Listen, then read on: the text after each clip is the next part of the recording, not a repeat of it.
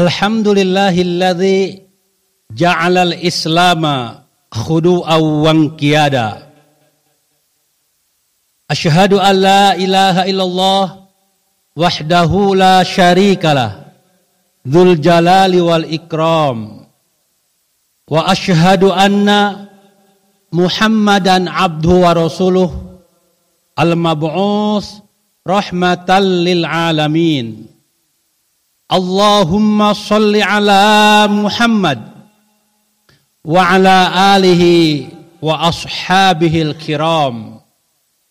Faya ibadallah usikum wa iyaya nafsi bitaqwallah faqad fazal muttaqun.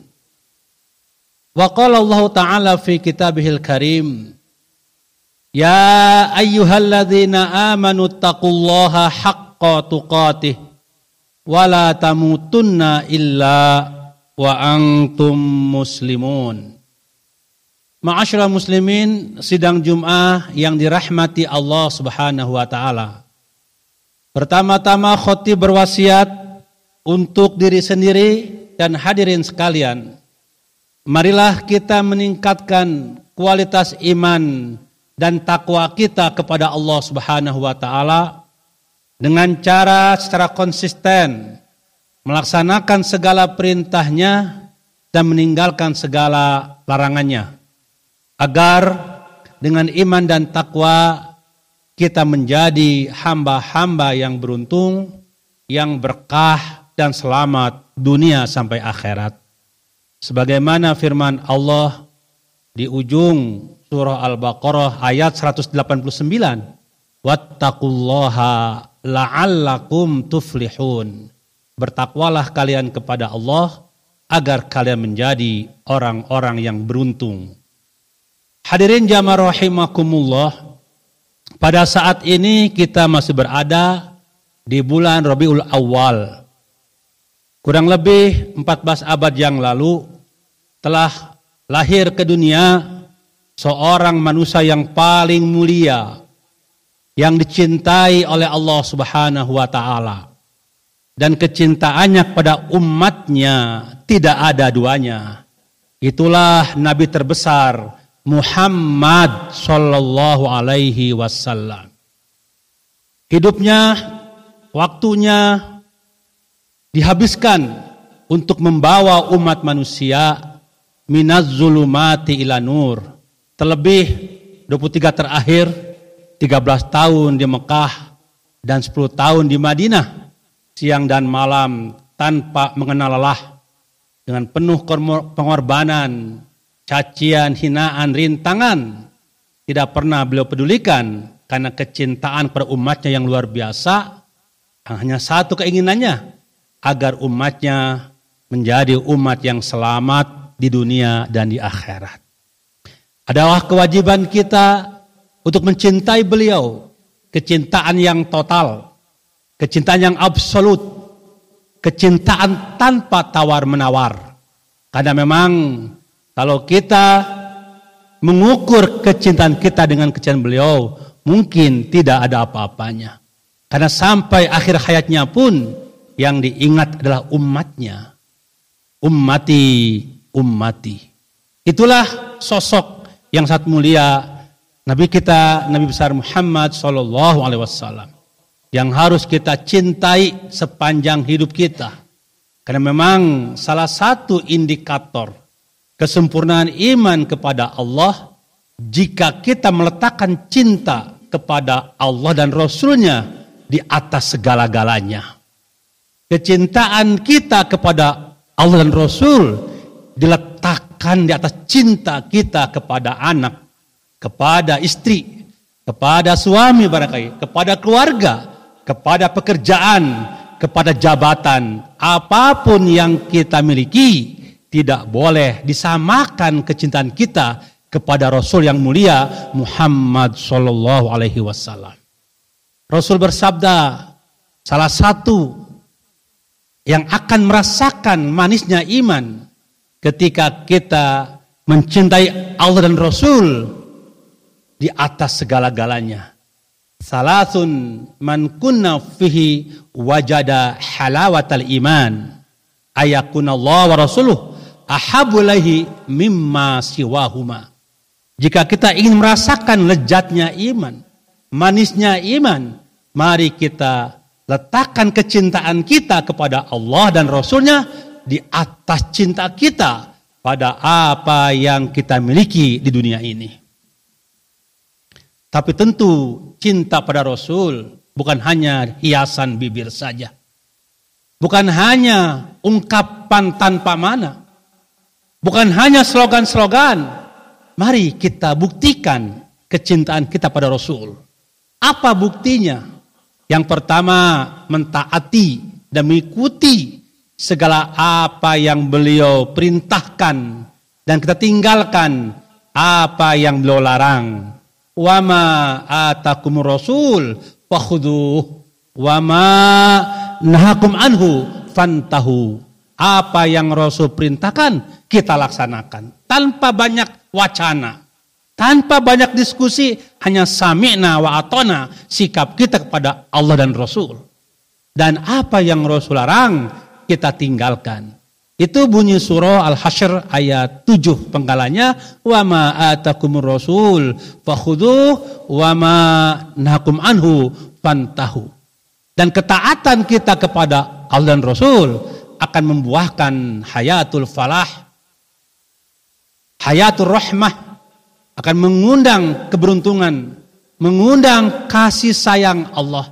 Hayatul fauz, al-fauz, al, kemenangan Allah akan berikan pada orang-orang yang mencintai dengan bentuk ketaatan kepada Allah dan Rasulnya.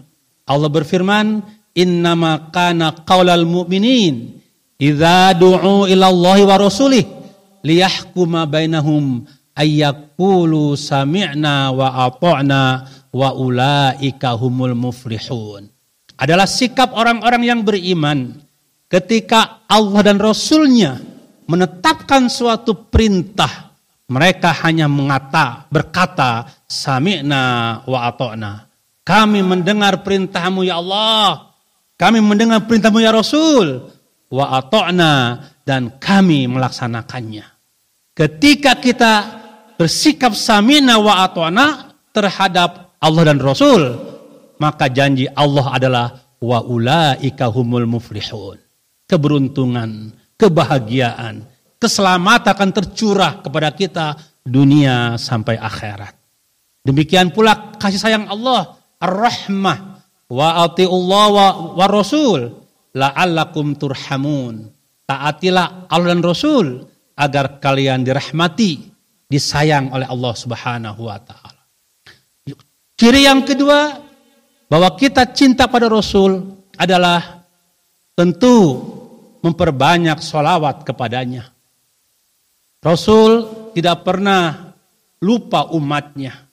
Sampai menjelang wafat pun yang diingat umatnya. Tentu kalau kita cinta kepada Allah, banyak berzikir. Mengingat Allah, menyebut Allah dalam zikir kita. Ya ayyuhalladzina amanu dzkurullah dzikran katsira wasabbihuhu bukratan wa asila. Al-Ahzab 4142. Kalau kita banyak menyebut Allah, banyak mengingat Allah, itu kita tanda cinta kepada Allah. Lantas bagaimana tanda cinta pada Rasul? Al-Ahzab ayat 56 Allah berfirman, "Innallaha wa malaikatahu yusalluna 'alan nabi." Ya ayyuhalladzina amanu sallu alaihi wa sallimu taslima. Sesungguhnya Allah dan para malaikatnya bersolawat kepada Nabi. Satu-satunya perintah Allah kepada kita yang Allah langsung mencontohkan adalah bersolawat kepada Nabi besar Muhammad Shallallahu Alaihi Wasallam. Al-Ahzab ayat 56 sesungguhnya Allah dan para malaikatnya bersolawat kepada Nabi. Ya ayyuhalladzina amanu sallu alaihi wasallimu taslima. Kalau Allah saja, kalau malaikat saja bersolawat, maka Allah perintahkan kita, wahai orang-orang yang beriman, sampaikanlah salam dan sholawat kepada Nabi terbesar Muhammad Sallallahu Alaihi Wasallam. Bukti kecintaan kita kepada Rasul, mari kita kumandangkan sholawat dalam kehidupan kita. Sebagaimana kita menggunakan zikir secara tadoru wa khufyah dalam diri kita setiap saat, bukti kita cinta kepada Allah Subhanahu wa taala. Bukti yang ketiga, kita cinta kepada Rasul adalah mari kita membelanya, membela kehormatannya. Jika ada orang-orang yang tidak suka pada Rasul, kemudian menistakan, merendahkan Rasul, dan kita diam saja, maka perlu kita evaluasi keimanan kita kepada Allah dan Rasul Muhammad Sallallahu Alaihi Wasallam. Al-Ahzab ayat 57, surah nomor 33, ayat 57, lanjutan ayat yang tadi. Allah berfirman, Innalladzina yu'dzuna Allah wa rasulahu la'anahumullahu fid dunya wal akhirah wa addalahum adzabam muhina. Sesungguhnya orang-orang yang menistakan, yang nyinyir kepada Allah dan Rasulnya Muhammad Sallallahu Alaihi Wasallam yang menistakan Rasul, menghina Rasul, merendahkan Rasul. Allah janjikan pada ayat tersebut, la'anahumullah fi dunya wal akhirah. Allah bakal melaknat orang tersebut di dunia dan di akhirat. Wa addalahum adzabam muhina dan Allah sudah menyediakan baginya azab yang menghinakan nanti di akhirat kelak. Al-Azab ayat 57. Dengan demikian maka jika kita umat Islam hendaklah kita tentu membela, mengagungkan, memuliakan Rasul terakhir Muhammad sallallahu alaihi wasallam dengan cara meningkatkan keimanan kita, meningkatkan kecintaan kita, meningkatkan ketaatan kita dan meningkatkan perbanyak solawat kepadanya dan tentu juga membela kehormatannya, membela kemuliaannya dari orang-orang yang tidak suka dengan keberadaan Rasul termulia Muhammad Sallallahu Alaihi Wasallam. Dan pada khutbah yang singkat ini, yang kelima, bukti kita cinta kepada Rasul, mari kita lanjutkan dakwah perjuangan beliau dakwah tidak boleh berhenti. Semakin ditekan, semakin agresif dalam berdakwah. Ikuti manhaj Rasul. Dalam berdakwah memang banyak rintangan, banyak cobaan, banyak ujian. Sebuah kebenaran jika dikomunikasikan, jika diungkapkan pasti akan menuai risiko. Tapi jika sebuah kebenaran tidak dikomunikasikan, mungkin akan baik-baik saja. Lihat Rasulullah. Beliau orang yang track recordnya luar biasa. Al-Amin pada usia ke-20 ke-35 beliau didaulat untuk mengangkat batu ya ketika Ka'bah itu dibangun karena ada kalau nggak salah banjir waktu itu karena beliau punya sifat al-amin track recordnya sudah bagus di kalangan masyarakat Quraisy yang tidak pernah dusta terpercaya jujur, amanah. Itulah Rasulullah Muhammad Shallallahu Alaihi Wasallam. Dengan demikian maka hadirin rahimakumullah, jika ada orang-orang yang menghinakan Rasul, yang juga menistakan Rasul, tentu orang tersebut tidak memahami bagaimana kesempurnaan Rasul Muhammad dari semenjak lahir sampai beliau wafat menghadap Allah Subhanahu wa taala. Dan di usia 40 tahunlah sampai 63 tahun siang dan malam bercurahkan waktunya untuk mendakwahkan Islam di tengah-tengah umat manusia. Dan sekarang beliau sudah wafat meninggalkan kita dan kita punya kewajiban sebagai umatnya untuk terus berdakwah mengajarkan Islam pada umat manusia sesuai dengan kemampuan kita masing-masing. Balighu anni walau ayah. Begitu Rasul mengatakan, sampaikan pada umat manusia apa yang kusampaikan walaupun satu ayat. Faman kadzdzaba alayya muta'ammidan bawa makruminan nar. Tentu yang sampaikan kebenaran, kebaikan, bukan yang mengada-ngada. Karena kalau kita mengada-ngada dengan Rasulullah, maka siap-siap untuk masuki api neraka. Hadirin jamaah rahimakumullah. Demikianlah barangkali lima pesan khotib pada hari ini bahwa bentuk cinta pada Rasul yang pertama mari kita taati segala perintahnya dan tinggalkan segala larangannya. Yang kedua, mari kita perbanyak sholawat kepadanya setiap saat. Yang ketiga, mari kita membela kehormatannya dan martabatnya dari orang-orang yang menghinakan, nyinyir, dan menistakannya.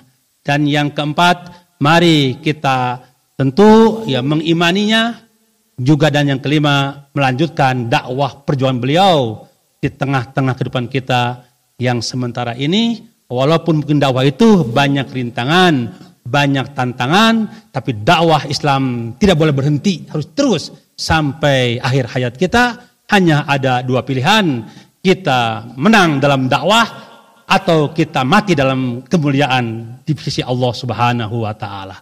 Ini saja barangkali khutbah singkat pada Jumat hari ini. Semoga meningkatkan kecintaan kita kepada Allah dan Rasul dan tercatat sebagai umat Rasul sampai akhir hayat kita. Amin ya Allah ya Rabbal alamin. A'udzu billahi minasyaitonir rajim.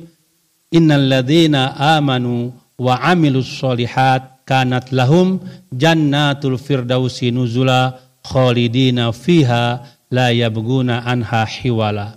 Barakallahu li wa lakum fil Qur'anil Karim wa nafa'ani wa iyyakum min ayati wa dzikril hakim. Fataqabbala minni wa minkum tilawatahu innahu huwal ghafurur rahim. Rabbighfir warham wa anta arhamur rahimin. Alhamdulillahilladzi arsala rasulahu bil huda wa dinil haqq liyuzhirahu 'alad dini kullihi walau karihal kafirun walau karihal musyrikun walau karihal munafikun. Asyhadu an la ilaha illallah wahdahu la syarikalah al malikul haqqul mubin. Wa asyhadu anna muhammadan abduhu wa rasuluh. Sadiqul wa'dil amin. Allahumma salli ala Muhammad wa ala alihi wa ashabihi al-kiram. Faya ibadallah, usikum wa iyaya nafsi bitaqwallahi wa ta'atih la'allakum tuflihun. Inna allaha amarakum bi amrin bada'a fihi bi nafsih. Inna allaha wa malaikatahu yusalluna ala nabi. Ya ayyuhalladzina amanu sallu alaihi wa sallimu taslima. Allahumma salli ala Muhammad wa ala ali Muhammad wasallim wa radiyallahu tabaraka wa ta'ala an kulli sahabati rasulillahi ajma'in. Walhamdulillahi rabbil alamin. Allahumma gfiril mu'minin wal mu'minat wal muslimin wal muslimat al ahya'i minhum wal amwat. Allahumma adfa' annal bala wal waba wal fahsya wal munkar wal mihna wal fitan ma zahara minha wa ma batan min baladina hadha khassah wa min buldanil muslimina amma. Allahumma rabbana najjina minal qaumiz zalimin. Rabbana najjina minal qaumiz zalimin. Rabbana najjina minal qaumil kafirin Rabbana najjina minal qaumil musyrikin. Rabbana najjina minal qaumil munafiqin. Allahumma inna na'udzubika minal baros wal jununi wal judhami wa min sayyil asqam. Allahumma ansur man nasruddin wakhdhul man khajalal muslimin. Allahumma ahlikil kafarata wal musyrikin a'da'aka a'da'ad-din. Allahumma syattit syamlahum wa mazik jam'ahum wa zalzil aqdamahum wa alqi fi qulubihim ru'ba. Innaka ala kulli syai'in qadir. Allahumma alif baina qulubil mu'minin wa aslih dzata bainihim. Allahumma inna nas'aluka husnal khatimah. Allahumma inna nas'aluka husnal khatimah Rabbana atina fid dunya hasanah wa fil akhirati hasanah wa qina adzabannar. Ibadallah innallaha ya'muru bil adli ihsan wa ita idzil qurba wa yanha 'anil fahsya'i wal munkari wal bagh. Ya'idzukum la'allakum tadhakkarun wala akbar. Aqimus Alhamdulillahilladzi yamudu binasrihi man ya'tasama bihablihil matin wa amila bima fi kitabihil mubin Ashhadu an la ilaha illallah wahdahu la syarika lah إياه نعبد وإياه نستعين وأشهد أن محمدا عبده ورسوله الذي أرسله رحمة للعالمين اللهم صل وسلم وبارك على سيدنا محمد وعلى آله وصحبه أجمعين. أما بعد فيا عباد الله أوصيكم ونفسي بتقوى الله وطاعته لعلكم تفلحون. قال الله تعالى في القرآن الكريم أعوذ بالله من الشيطان الرجيم. بسم الله الرحمن الرحيم. يا أيها الذين آمنوا اتقوا الله حق تقاته ولا تموتن إلا وأنتم مسلمون صدق الله العظيم معاشر المسلمين جماعة جمعة رحمكم الله Sesungguhnya ketika Allah Subhanahu wa taala menciptakan manusia maka Allah berharap manusia itu beribadah dan mengabdi kepada Allah Subhanahu wa taala. Itulah sebenarnya yang menjadi tujuan diciptakan manusia oleh Allah Subhanahu wa taala adalah untuk mengabdi dan beribadah kepada Allah Subhanahu wa taala. Wa ma khalaqtul jinna wal insa illa liya'budun. Dan tidak akan kuciptakan jin dan manusia kecuali untuk beribadah dan mengabdi kepadaku. Namun dalam perjalanan kehidupan selanjutnya banyak manusia yang mengingkari fitrahnya. Banyak manusia yang keluar dari fitrahnya sehingga tidak lagi bisa melihat kebenaran. Oleh karena itu, ketika manusia tidak bisa melihat kebenaran, maka yang ada adalah kemunkaran demi kemunkaran dilakukannya keingkaran-keingkaran manusia kepada Allah Subhanahu wa taala, keingkaran-keingkaran manusia terhadap perintah Allah dan Rasulullah sallallahu alaihi wasallam. Sebagai orang yang beriman, tentunya kita berusaha agar kita tidak menjadi manusia yang ingkar kepada Allah Subhanahu wa taala. Agar kita tidak bisa menjadi tidak tidak menjadi manusia yang ingkar kepada Allah Subhanahu wa taala, maka setiap kita harus mengetahui apa yang menjadi penyebab dari keingkaran manusia kepada Allah Subhanahu wa taala. Yang pertama yang menjadi penyebab manusia ingkar kepada Allah Subhanahu wa taala adalah memiliki ilmu tapi dikendalikan oleh hawa nafsu. Setiap kita orang yang beriman diwajibkan menuntut ilmu.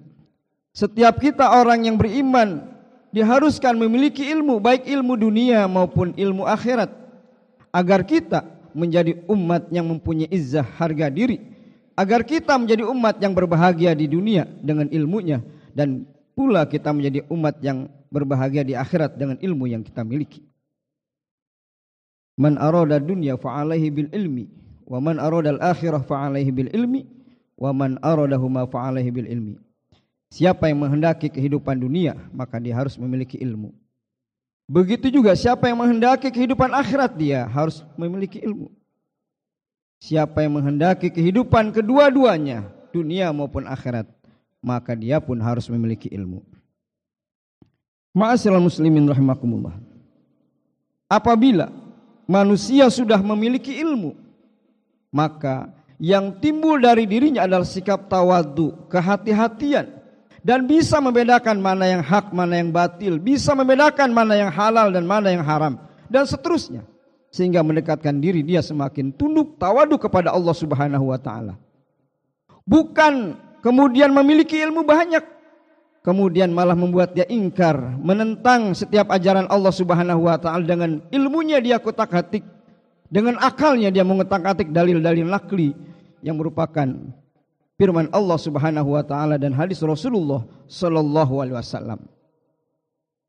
Akibat ilmunya yang disalahgunakan itulah kemudian dia menjadi orang yang keluar dari ajaran Allah Subhanahu wa taala, mengaku dirinya Islam, mengaku diri muslim, tapi perbuatan, perilaku dan ilmunya tidak mencerminkan bahwa dia orang-orang beriman, bahwa dia orang-orang muslim. Bahkan cenderung perilaku dan sikapnya menunjukkan bahwa dia bagian dari kaum munafikin.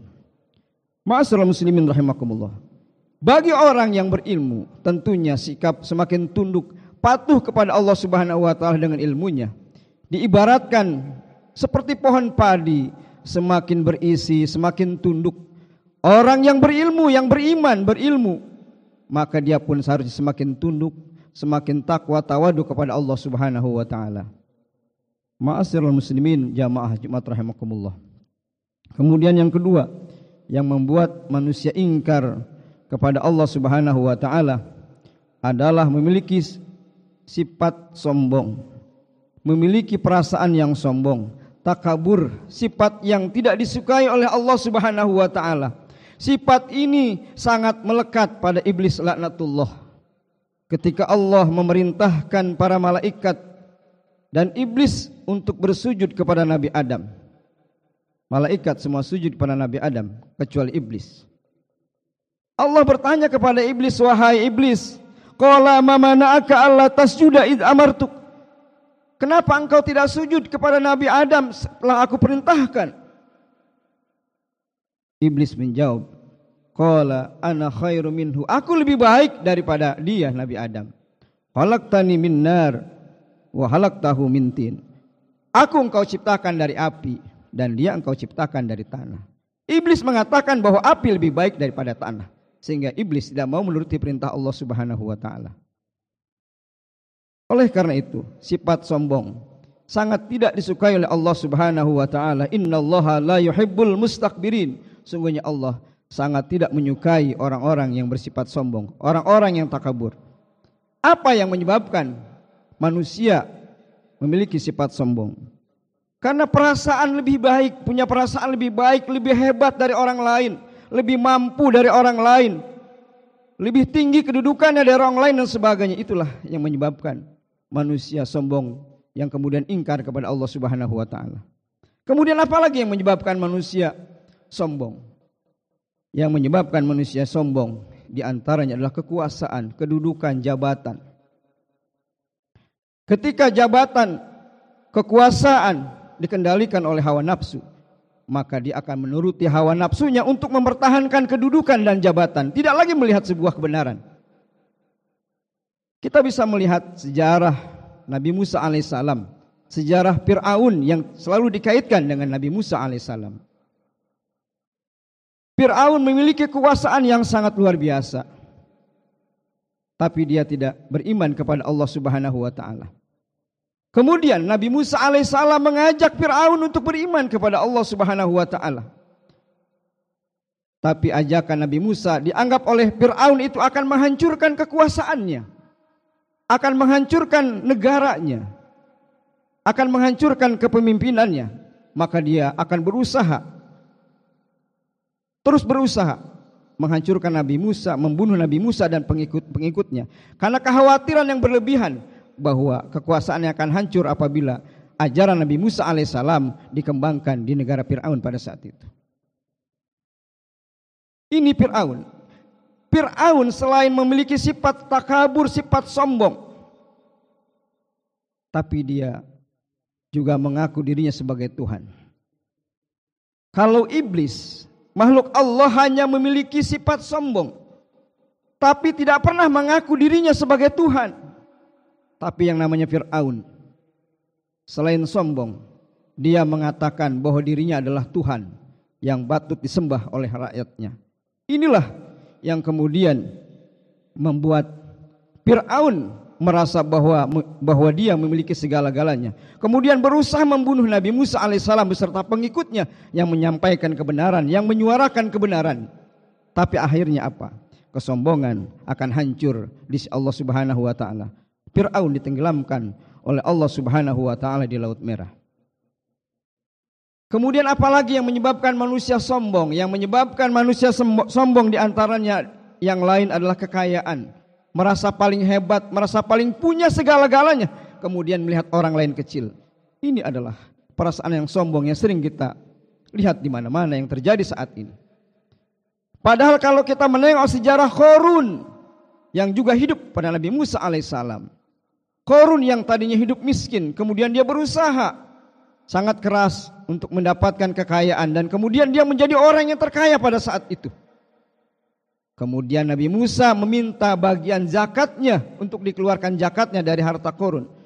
Tapi apa jawaban korun? Korun mengatakan bahwa harta yang aku miliki ini bukan berasal dari Tuhan Nabi Musa alaihissalam.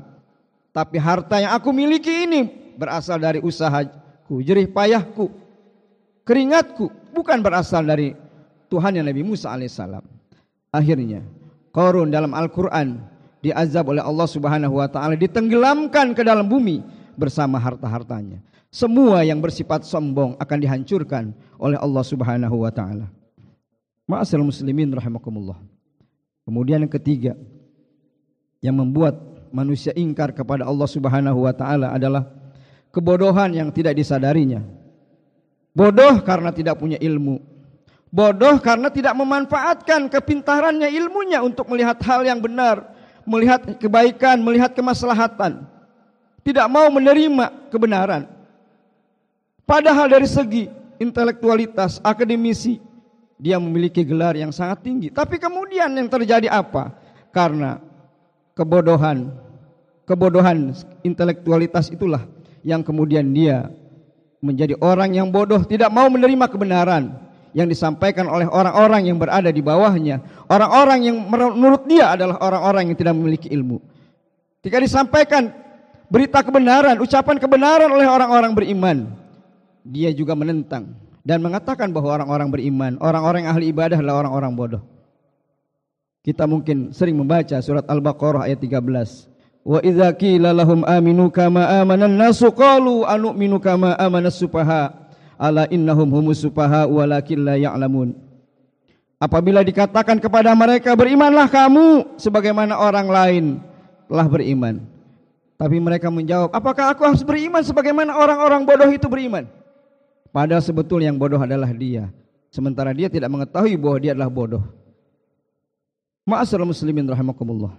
Yang terakhir, yang membuat manusia ingkar kepada Allah subhanahu wa ta'ala adalah fanatisme, paham fanatisme yang berlebihan.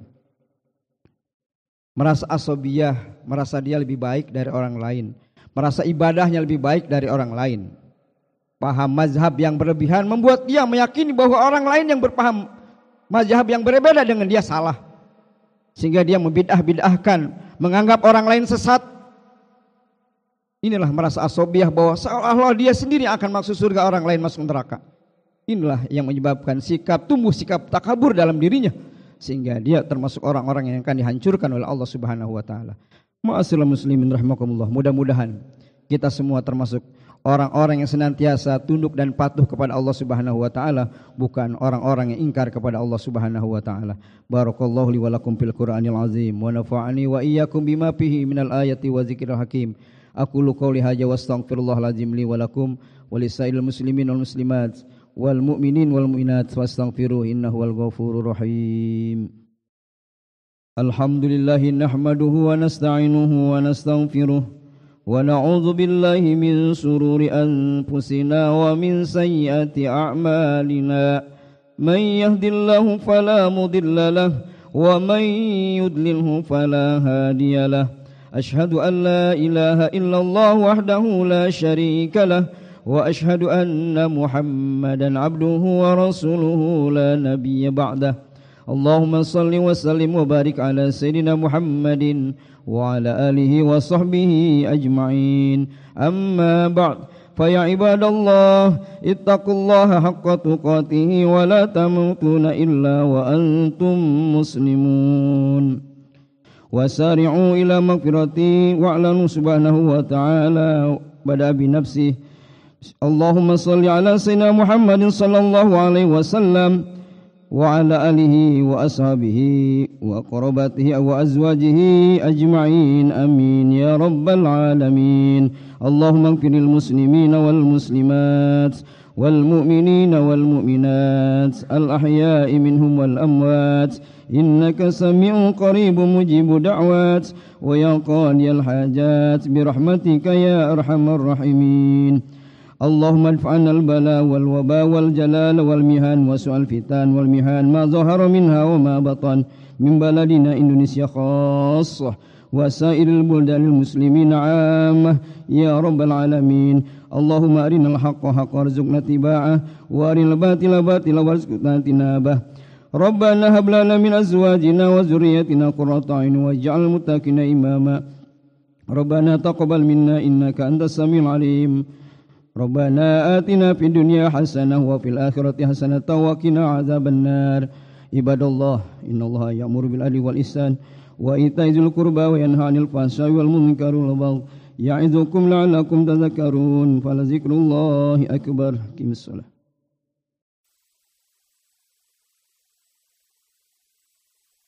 إن الحمد لله نحمده ونستعينه ونستغفره ونعوذ بالله من شرور أنفسنا ومن سيئات أعمالنا من يهد الله فلا مضل له ومن يضلله فلا هادي له أشهد أن لا إله إلا الله وأشهد أن محمدا عبده ورسوله لا نبي بعده اللهم صل وسلم وبارك على سيدنا محمد وعلى آله وأصحابه أجمعين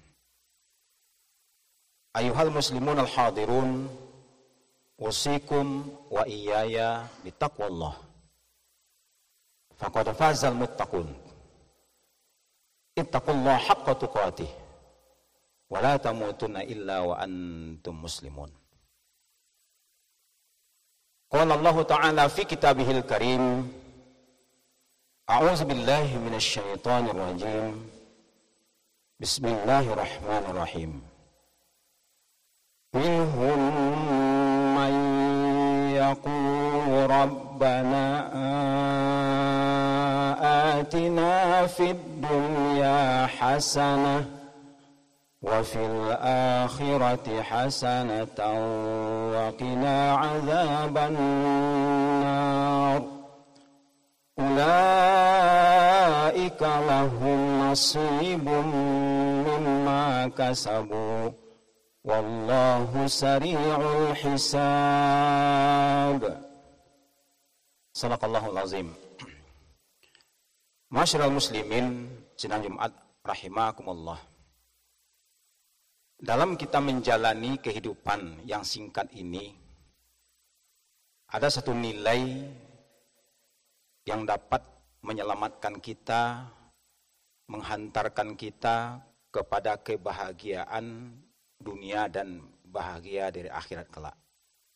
Yaitu adalah nilai-nilai at-tawazun. Yang kita terjemahkan nilai keseimbangan dalam kehidupan. Dalam kita melangkah, kalau salah satu di antara kaki kita sakit, maka jalan kita tidak seimbang. Begitu kita menyeberangi, melewati jembatan, kita tidak mampu untuk menjaga keseimbangan, maka kita akan jatuh. Begitu juga dalam kehidupan ini, bagaimana kita menerapkan nilai-nilai keseimbangan ini dalam kehidupan,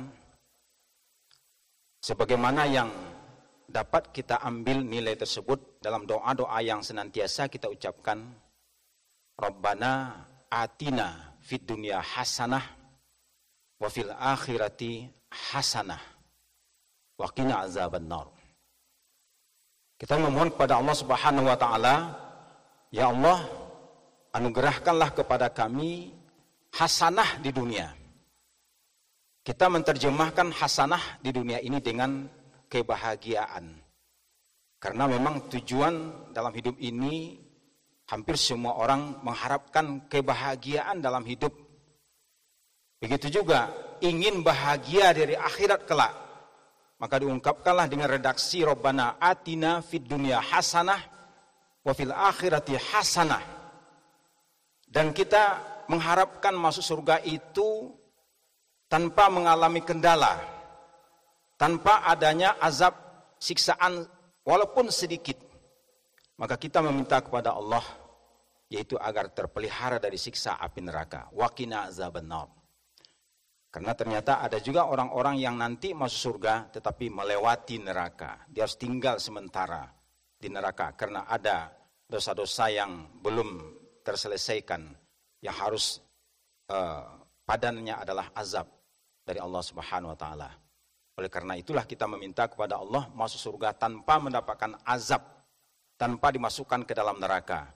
Maka doa kita adalah Rabbana atina fid dunya hasanah wa fil akhirati hasanah wa qina azabannar. Masyarakat muslimin rahimakumullah. Oleh karena itu nilai-nilai keseimbangan ini pertama kita terapkan dalam kita beriman kepada Allah harus seimbang dengan amal yang kita kerjakan. Barulah di situ kemudian kita mendapatkan kehidupan yang baik. Ini disebut oleh Allah hayatan thayyibah. Man amila salihan, barang siapa yang melakukan amal soleh, min zakarin au unsa, apakah dia laki-laki ataupun wanita, wahwa mu'min, dan dia dalam keadaan beriman kepada Allah Subhanahu wa taala. Jadi antara amal soleh dan keimanan ini harus antara satu dengan yang lain tidak boleh dipisahkan.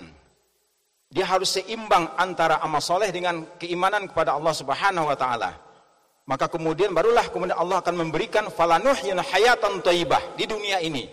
Allah akan berikan kehidupan yang baik hayatan thayyibah dan di akhirat kelak diberi balasan oleh Allah dengan balasan yang lebih baik. Wala najziyannahum ajrahum bi ahsani ma kanu ya'malun. Itu adalah nanti dari akhirat kelak. Yaitu bagaimana amal perbuatan yang kita lakukan di dunia ini dibalas oleh Allah dengan yang lebih baik lagi. Kemudian yang ketiga adalah keseimbangan antara ilmu dan amal.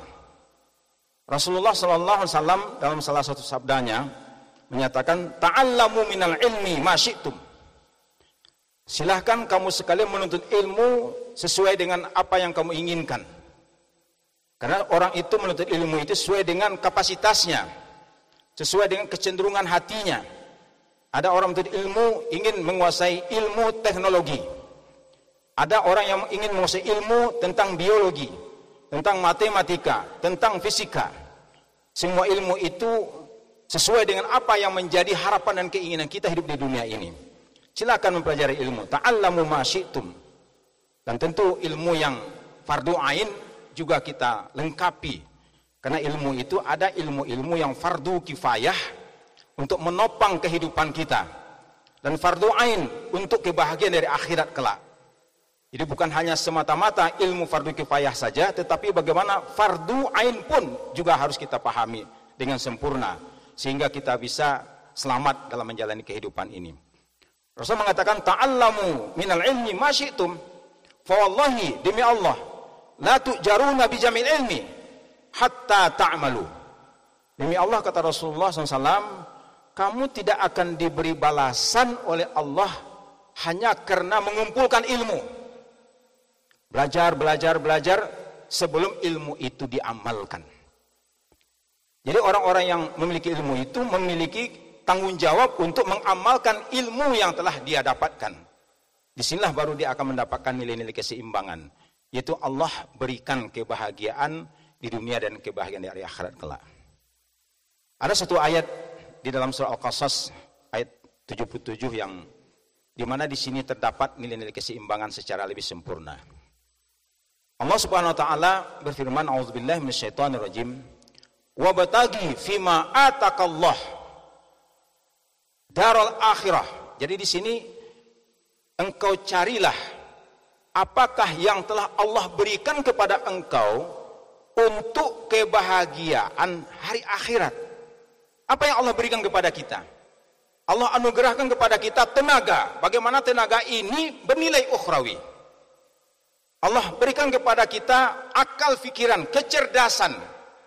Bagaimana akal pikiran kita ini melahirkan pikiran-pikiran, inovasi-inovasi dalam kehidupan ini yang bermanfaat untuk hari akhirat kita.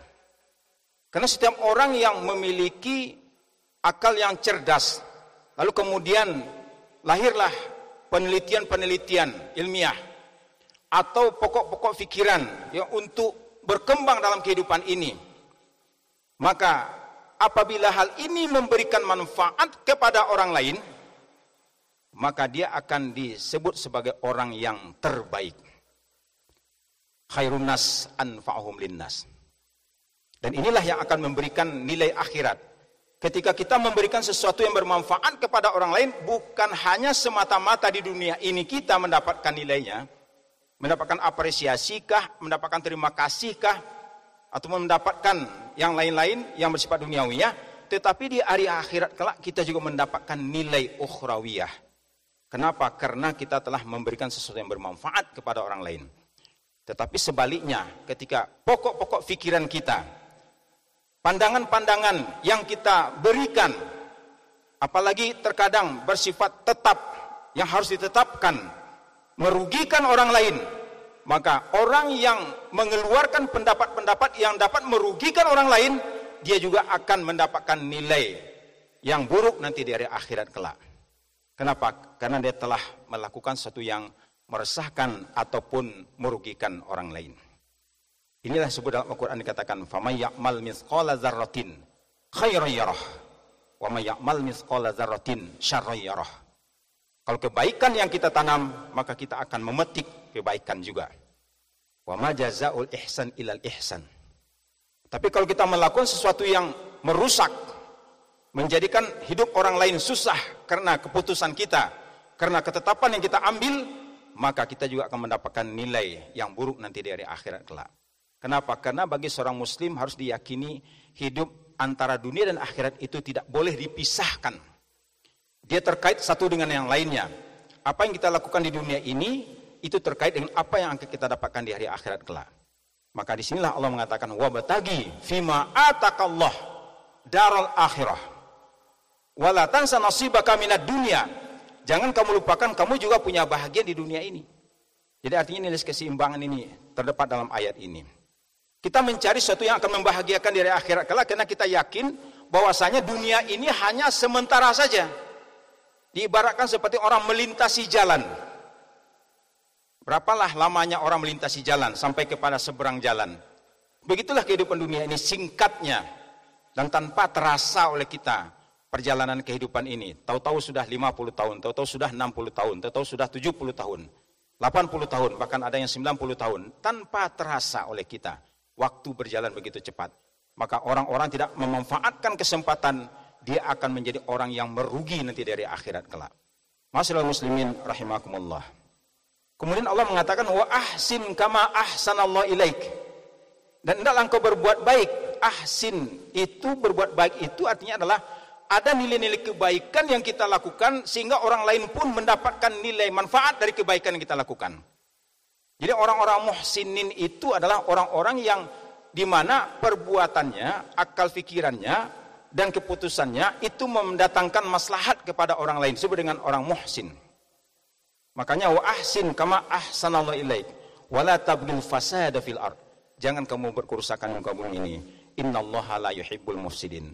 Sungguhnya Allah tidak mencintai orang-orang yang berbuat kerusakan. Ini dalam bahasa halus bahwasanya Allah itu sebetulnya marah. Ya, tapi diungkapkan dalam bentuk kata-kata la yuhibbul mufsidin. Ya, Allah tidak suka kepada orang-orang yang berbuat kerusakan. Masalah muslimin rahimakumullah. Oleh karena itu marilah kita mencoba untuk melakukan evaluasi terhadap diri kita. Apakah yang telah kita lakukan ini mempunyai nilai duniawiyah semata atau juga ada nilai-nilai ukhrawinya. Karena Allah menyatakan wal akhiratu khairul laka minal ula. Akhirat itu lebih baik bagi kamu dari apa yang ada di dunia ini. Barakallahu li wa lakum bima fihi minal ayati wa dzikril hakim. Wa taqabbala minni wa minkum tilawatahu innahu al-ghafurur rahim.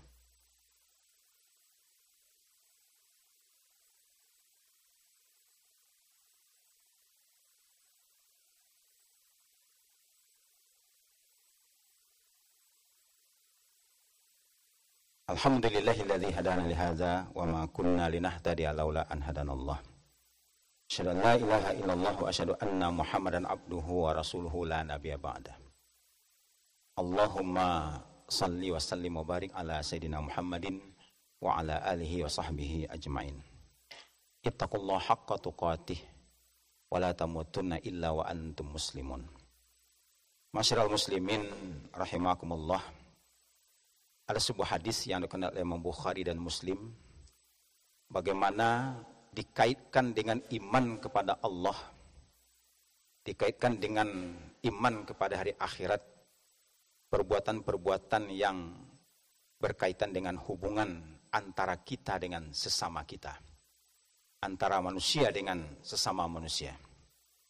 Kalau Rasulullah SAW, Mangkana yu'minu billahi wal yaumil akhir Barang siapa yang beriman kepada Allah dan hari akhirat. Berarti ini adalah satu persoalan yang sangat penting. Siapa saja yang beriman kepada Allah dan hari akhirat, fal yakul khairan aw liyasmut. Maka katakanlah yang baik atau diam. Karena ucapan-ucapan yang buruk itu akan memberi dampak. Baik dampak secara personal atau dampak secara sosial. Ketika ada seseorang melontarkan tuduhan misalnya, atau melontarkan informasi-informasi yang menjatuhkan nama baik seseorang, maka dia telah melakukan sesuatu kerusakan sosial di tengah-tengah kehidupan. Lalu kemudian Rasulullah meneruskan, "Wa man kana yu'minu billahi wal yawmil akhir falyukrim jarahu." Maka barang siapa yang beriman kepada Allah dan hari akhirat hendaklah dia memuliakan tetangganya, Artinya di sini kita tidak boleh mementingkan diri sendiri. Di mana saja kita berada pasti ada orang-orang yang berada di sekitar kita. Apakah di tempat tinggal kita, apakah di tempat kerja kita. Maka kita harus memuliakan orang-orang yang berada di sekitar kita. Wa man kana yu'minu billahi wal yawmil akhir falyukrim dhaifahu. Barang siapa beriman kepada Allah dan hari akhir, hendaklah dia memuliakan tamunya. Oleh karena itu, masyaallah muslimin rahimakumullah. Ini menunjukkan bahwasanya Islam itu mengedepankan nilai-nilai kemanusiaan. Jadi kita tidak boleh melakukan satu yang sifatnya memecah belah.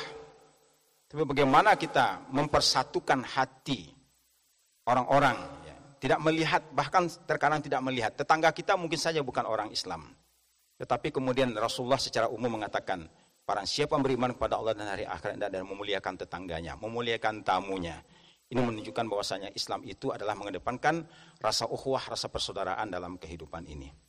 Inna Allah wa malaikatahu yusalluna ala nabi Ya ayyuhalladzina amanu sallu alaihi wa sallimu taslima Allahumma salli ala Muhammad wa ala Muhammad kama sallaita ala Ibrahim wa ala ali Ibrahim wa barik ala Muhammad wa ala Muhammad kama barakta ala Ibrahim وعلى آل إبراهيم في العالمين إنك حميد مجيد اللهم اغفر مسلمين والمسلمات Mukminin wal mukminat, al ahya'i minhum wal amwat.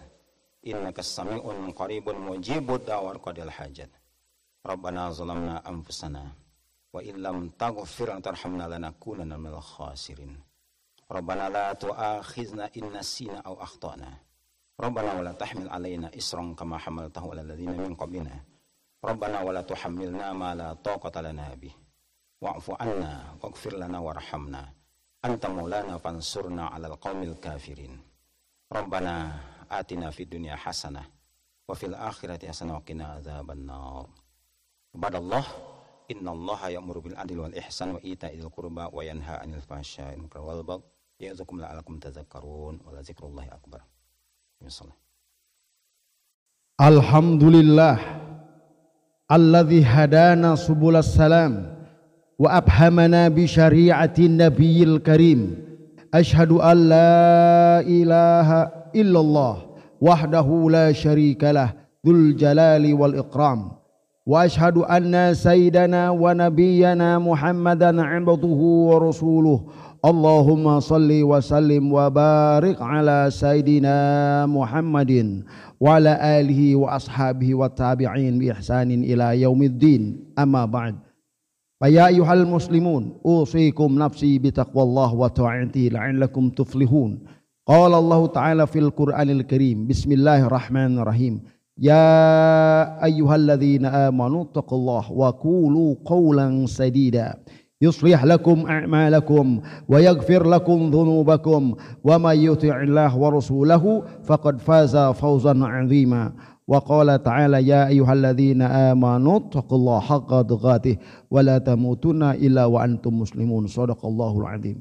Hadirin sidang Jumat rahimakumullah. Takwa adalah jalan satu-satunya kita mendapatkan keselamatan hidup di dunia dan mencapai kebahagiaan di akhirat. Untuk itu, takwa merupakan rukun penyampaian khutbah Jumat. Saking pentingnya takwa. Karena takwa itu adalah melibatkan Allah dalam tiap langkah hidup kita.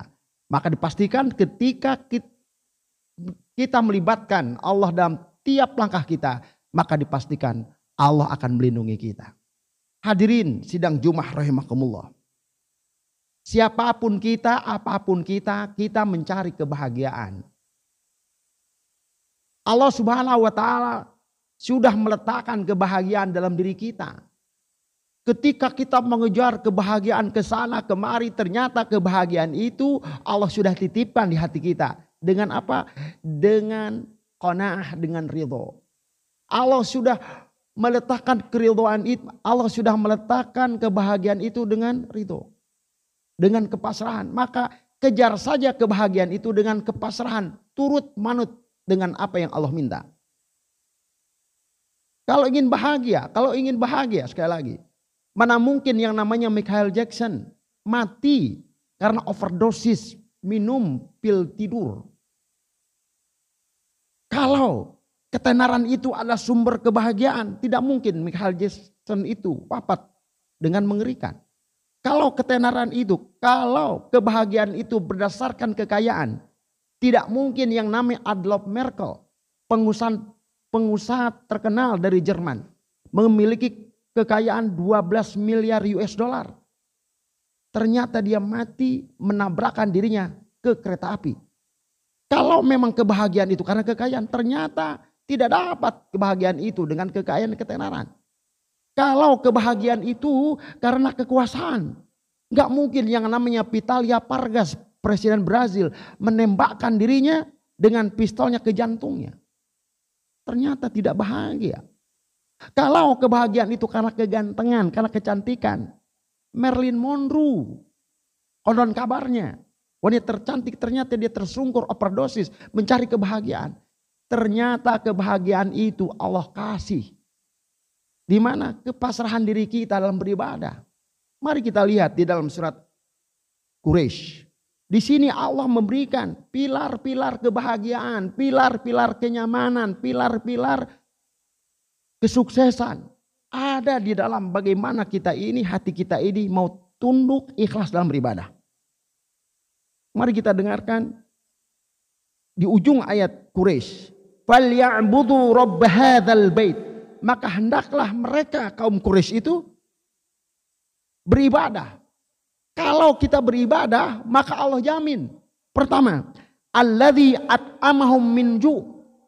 Ketika kita beribadah dengan benar, Allah sendiri yang akan mengamankan ekonomi kita. Allah sendiri yang akan mengamankan kita dari salah dari rasa lapar. Ibadah. Wal ya'budu rabb hadzal bait. Dan yang nomor kedua, kalau kita ibadah, kita akan mendapatkan kenyamanan, kita akan mendapatkan kebahagiaan, kita akan mendapatkan kesejahteraan. Yang nomor kedua, wa amanahum min khauf. Allah sendiri yang akan memberikan stabilitas. Yang pertama stabilitas ekonomi. Yang nomor kedua stabilitas hukum, stabilitas keamanan Allah akan kasih kepada siapa? Kepada mereka yang mau beribadah dengan tulus ikhlas, dengan tulus ikhlas dengan penuh kepasrahan. Dan Allah Subhanahu wa taala pernah berfirman dalam hadis kursi. Kata Allah, "Tafarraghal ibadati amlau qalbaka ginan." Tafarraghal ibadati. Kosongkan semua tujuan-tujuan duniawi. Apa pun profesimu, apa pun aktivitasmu, li ibadati dalam rangka ibadah. Ketika kita menjadi seorang penegak hukum, tujukan kita sebagai penegak hukum adalah untuk mencapai ridho Allah lewat ibadah. Ketika kita seorang pedagang, maka katakanlah dagangan ini ujungnya untuk ibadah. Tafarraqal ibadati amlau qalbaka ginan. Ketika kita menjadi seorang pendidik, apa pun profesi kita, di situ ada Allah. Maka apa yang terjadi? Amlau qalbaka ginan. Akan kuberikan kekayaan dalam hatimu. Ternyata kekayaan itu di hati, bukan di materi. Dan ketika kita fokus kepada ibadah, wa amlau yadaika rizqan dan aku penuhi tanganmu dengan rezeki Kekayaan di hati. Sementara rezeki yang sifatnya materi di tangan. Supaya apa? Ketika kita mendapatkan materi. Ketika kita mendapatkan rezeki ada di tangan mudah untuk melepaskan. Ketimbang rezeki itu ada di hati. Yang, ber, yang berbentuk materi. Wa amla'u yadaika rizqan. Uang materi yang kita kendalikan kita jangan sampai dibentuk oleh materi. Tapi sebaliknya, Ketika profesi kita, aktivitas kita kosong dari tujuan ibadah, maka, apa kata Allah? Wala tuba'id anni. Jangan coba-coba kamu ini jauh dariku. Jangan coba-coba engkau ketika engkau punya profesi apa pun engkau menjauh dariku. Apa yang terjadi ketika kita sudah kehilangan arah hidup kita dengan tanpa ibadah? Maka Allah akan mengasihkan amlau qalbaka fakran maka akan aku berikan hatimu penuh dengan kefakiran kefakiran bukan dalam materi seperti yang tadi Michael Jackson, Vitalia Vargas, Adolf Merkel, semuanya mereka tersungkur. Kenapa? Kekeringan hati. Mohon maaf kalau saya munculkan tokoh-tokoh ini karena tokoh ini dikenal. Ternyata bukan di situ letaknya letaknya nah amlau ghalbaka ginan. Kekayaan itu di hati. Dan sebaliknya kata Allah ketika kamu jauh dariku maka hatimu akan kuberikan kefakiran. Walaupun apa? Penuh dengan materi penuh dengan pangkat dan jabatan itu tidak pernah ngefek kepada kebahagiaan di hati. Wa amlau yadaika syughlan.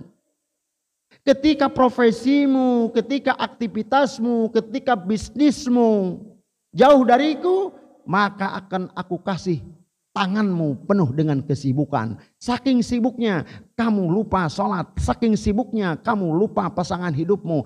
Saking hidupnya kamu lupa dengan anak istri. Saking sibuknya lupa dengan kesehatan. Apa yang terjadi? Penderitaan kita dalam hidup. Na'udzubillah. Hadirin sidang Jumat rahimakumullah. Kata kuncinya adalah ibadah. Wa ma khalaqtul jinna wal ins illa liya'budun. Ibadah profesi apa pun, yuk kita tujukan untuk ibadah. Hidup ini tidak lama. Ketika kita minta kekayaan kepada Allah, kita lupa bahwa hidup ini adalah kekayaan. Ketika kita ingin banyak diberi oleh Allah, materi dan segala macam, kita lupa hidup ini adalah pemberian. Mari kita amalkan lafaz Bismillahirrahmanirrahim. Ar-Rahman, Ar-Rahim. Jiwa yang pengasih dan penyayang. Bagaimana dengan kita? Bagaimana dengan kita? Bukankah Rasulullah SAW sudah sudah mencontohkan kepada kita semuanya bagaimana kasih dan sayang. Bagaimana Rasulullah SAW ketemu dengan anak yatim ketika hari Idul Fitri. Mayubki kaya bunai. Kenapa kamu menangis? Anak yatim itu mengatakan, Abi tawaffa ya Rasulullah. Ayahku telah wafat. Ana abu. Aku adalah ayahmu. Bagaimana dengan kita? Tetangga kita, kanan, kiri, sanak, famili. Handai tolan. Tolong. Di situlah pusat kebahagiaan kita. Ibadah kepada yang maha kuasa. Dan kita tunjukkan ibadah kita ini dengan berbagi dan memberi. Stop sudah. Kita sudah. Kita sudah dibingungkan oleh hiruk pikuk dunia. Yuk kita tebarkan kasih sayang. Kita kedepankan akhlak daripada perbedaan madhab dan pandangan. Aku lu qauli hadza fastaghfiru innahu wal rahim.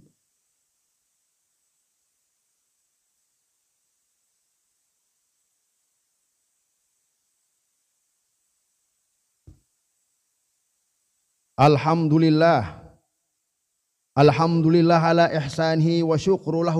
Taufiqihi wa imtinanih. Wa ashhadu an la ilaha illallah wahdahu la syarika lah. Wa ashhadu anna sayyidana Muhammadan abduhu wa rasuluh ad-da'i ila ridwanihi. Allahumma salli ala sayyidina Muhammadin wa ala alihi wa ashabihi wa sallama tasliman kathira.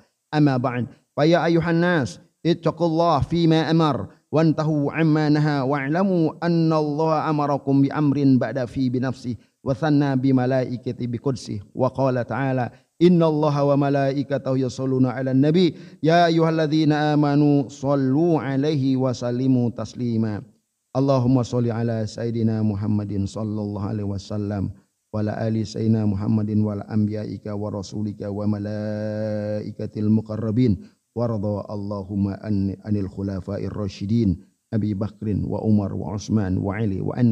sahabati wa tabi'in wa tabi'it wa tabi'in lahum bi ihsanin ila yaumiddin warda anna ma'hum bi rahmatika ya arhamar rahimin Allahumma ighfir lil mu'minin wal mu'minat wal muslimin wal muslimat al ahya'u minhu wal amwat Allahumma a'izzal islam wal muslimin wa adhil syirka wal musyrikin وانصر عبادك الموحدة وانصر من نصر الدين واخذل من خذل المسلمين ودمر أعداءك أعداء الدين وأعلي كلمتك إلى يوم الدين. اللهم ادفعنا البلاء والوباء والزلازل والمهن وسوء الفتنة والمهن ما ظهر منها وما بطن أن بلن هذا إندونيسيا خاصة وسائر البلدان المسلمين عامة. يا رب العالمين ربنا آتنا في الدنيا حسنة وفي الآخرة حسنة وقنا عذاب النار. ربنا ظلمنا أنفسنا وإن لم تغفر لنا وترحمنا لنكون الخاسرين. عباد الله إن الله يعمر بالعدل والإحسان وإذا إذ الغربى وينهى عن الفحشاء والمنكر والبغي يعظكم لعلكم تذكرون. واذكروا الله العظيم يذكركم واشكروا على نعمه يزدكم ولا ذكر أكبر. أقيموا الصلاة.